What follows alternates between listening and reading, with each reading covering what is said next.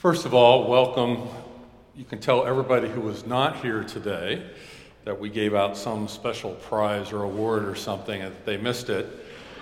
We're also reminded that Jesus said, Where two or three are gathered, I am there with you. So we've got that beat by 20 or 30 times, right?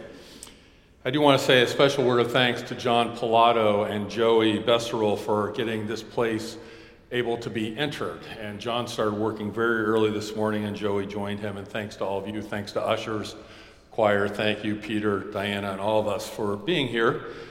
We're trying a little bit of an experiment. We're on Facebook Live as well as that technology will work. So we'll see who's watching and we'll learn about that. So, again, welcome to all of you. Let us pray. Silence in us any voice but your own, gracious God, and speak into that silence your word of promise and hope, your word of grace and justice and peace. For we pray in Christ's name and for his sake. Amen. Our epistle lesson this morning comes from the Apostle Paul's familiar first letter to the Corinthian church the first 11 verses of the 12th chapter. Let us hear God's word. Now, concerning spiritual gifts, brothers and sisters, I do not want you to be uninformed. You know that when you were pagans, you were enticed and led astray to idols that could not speak. Therefore, I want you to understand that no one speaking by the Spirit of God ever said, Let Jesus be cursed. And no one can say Jesus is Lord except by the Holy Spirit. Now, there are varieties of gifts, but the same Spirit. And there are varieties of service, but the same Lord. And there are varieties of activities, but it is the same God who activates all of them in everyone. To each is given the manifestation of the Spirit for the common good. To one is given through the Spirit the utterance of wisdom, and to another the utterance of knowledge according to the same Spirit. To another, faith by the same Spirit. To another, gifts of healing by the one Spirit. To another, the working of miracles. To another, prophecy. To another, the discernment of spirits to another various kinds of tongues, to another the interpretations of tongues. All these are activated by one and the same Spirit, who allots to each one individually, just as the Spirit chooses. This is the word of the Lord. Thanks be to God.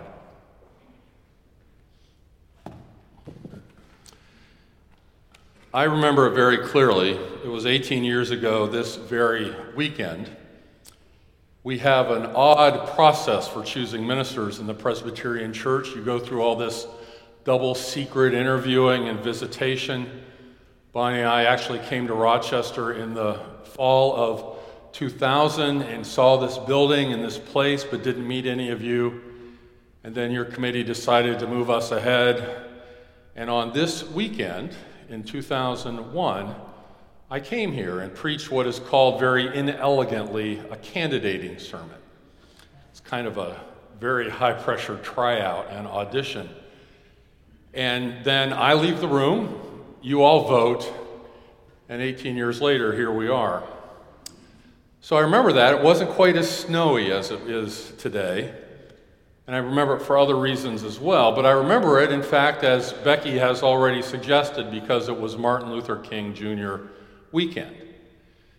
And I said, as much as I want to say all the things I want to say to this potential new congregation about who I am and who we might be together, I have to mention Martin Luther King Jr. And in fact, just the reverse of that, if I didn't, it wouldn't be honest to myself and honest to you, I think. So the question 18 years ago was what to say, and the question today is what to say.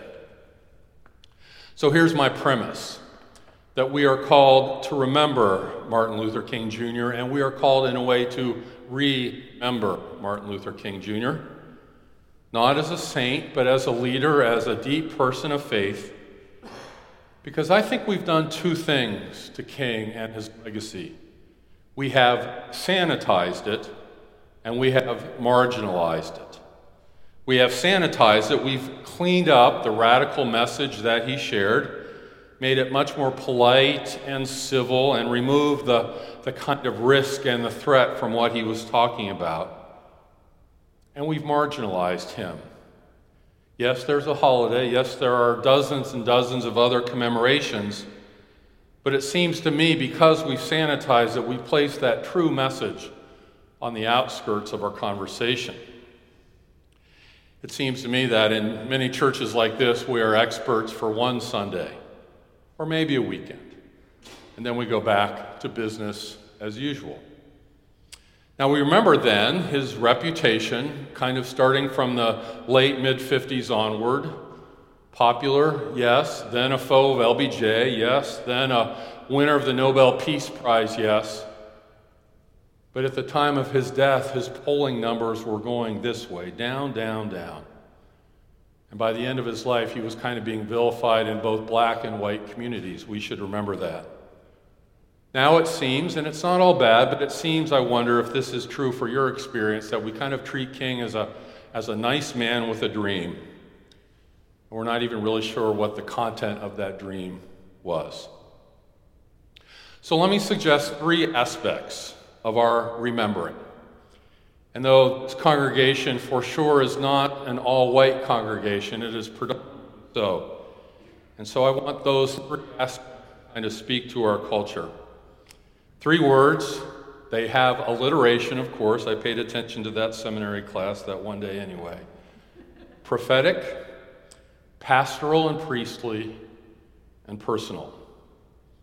Prophetic, pastoral and priestly, and personal.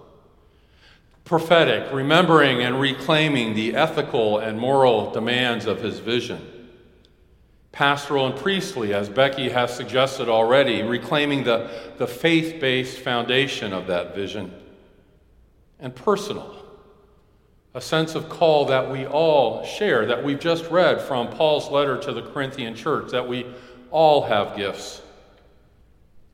Prophetic.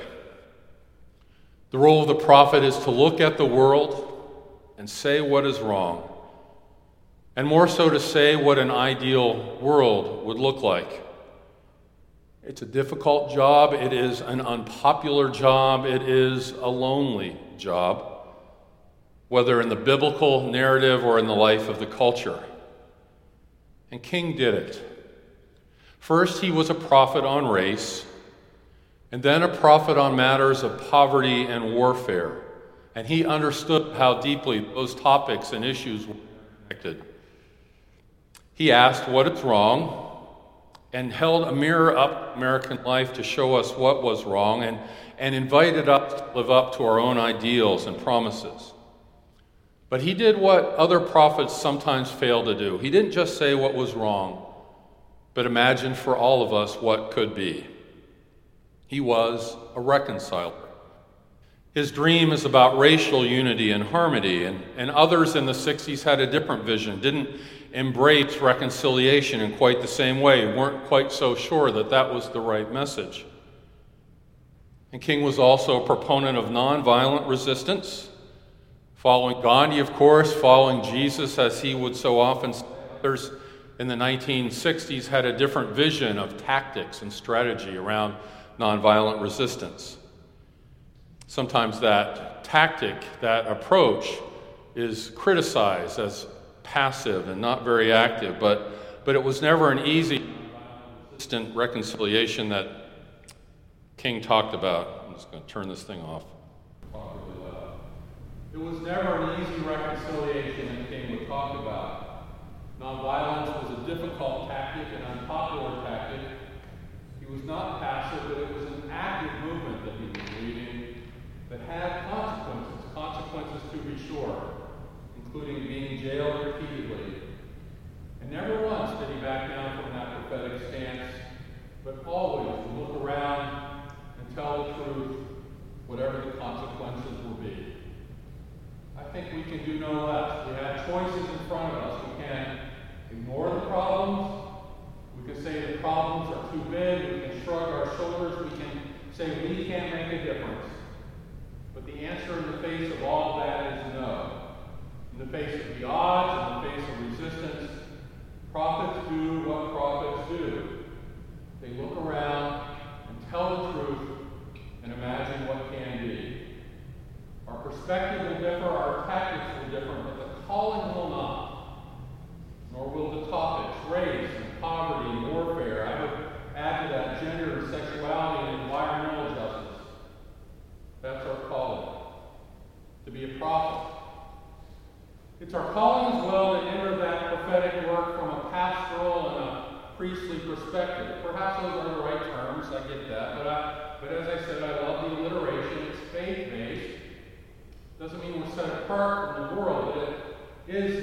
This is a form of ministry that we engage. That their inspiration and the motivation for this prophetic work, for us at least, comes from our deep reservoirs of faith. Now, I know in 2019 we have to be mindful of what that looks like. We can't be in your face with the Christian underpinnings of all of this. We find shared values with lots of partners we work with, but historically, this is what led King to do the work that he did. It's important to remember that. It's important to remember that faith mattered to him and to understand the trajectories of that. Now we know he was a Baptist preacher and the son of a Baptist preacher. He was, in fact, an alum of Crozer Seminary, which is now part of our congregation of seminaries here in Rochester. Truth be told, he would have preferred a life of preaching and teaching in a comfortable pulpit somewhere or even in a seminary setting. But if you go to the museum site in Atlanta, you'll see amongst all the other things a black robe and a little Bible that reminds us always of what his base and foundation was. As Becky reminded us, his well known speeches and presentations usually started with scriptural references, and that language was peppered throughout, even in the most secular of settings. And he always went back to Jesus his inspiration, his motivation, especially the non-violent message that Jesus taught, that radical inclusivity. I think we can all remember that. We are called to remember that for the way that that faith-based vision fueled his work and might fuel our work. Now, I use these words, pastoral and priestly, to remind us of the faith-based devotional nature of all this, but it's our understanding that we're all pastors, that we're all priests, that we're all given gifts by the Spirit to do this work. And I use those languages also to remind us that the power of the church to make change in the world is strong when we're ready to join together and do what God calls us to do. That the faith that brings us here is the faith that forms our vocation and our calling and in fact, prophetic and pastoral are, are two sides of the same coin. But the only way we can pursue this prophetic work is because God calls us to do it. And Jesus' life models it for us. And one more, personal. We don't believe that any one of us are any more special saints than the rest of us, that we are all saints. In fact, Martin Luther King Jr. was no different we are no different. Spend some time, as you can today or tomorrow on YouTube or wherever, and find some informal video footage of his life. Him laughing and playing with his children, him hanging out with his shirt sleeves rolled up and his tie loose in meetings, playing with his kids. That's one element of the personal nature of all this. There are others, of course. If you watch the film some or have read it all, you know about his human shortcomings. I was struck in his later speeches, whether watching or listening or reading, about his own sense of life and calling.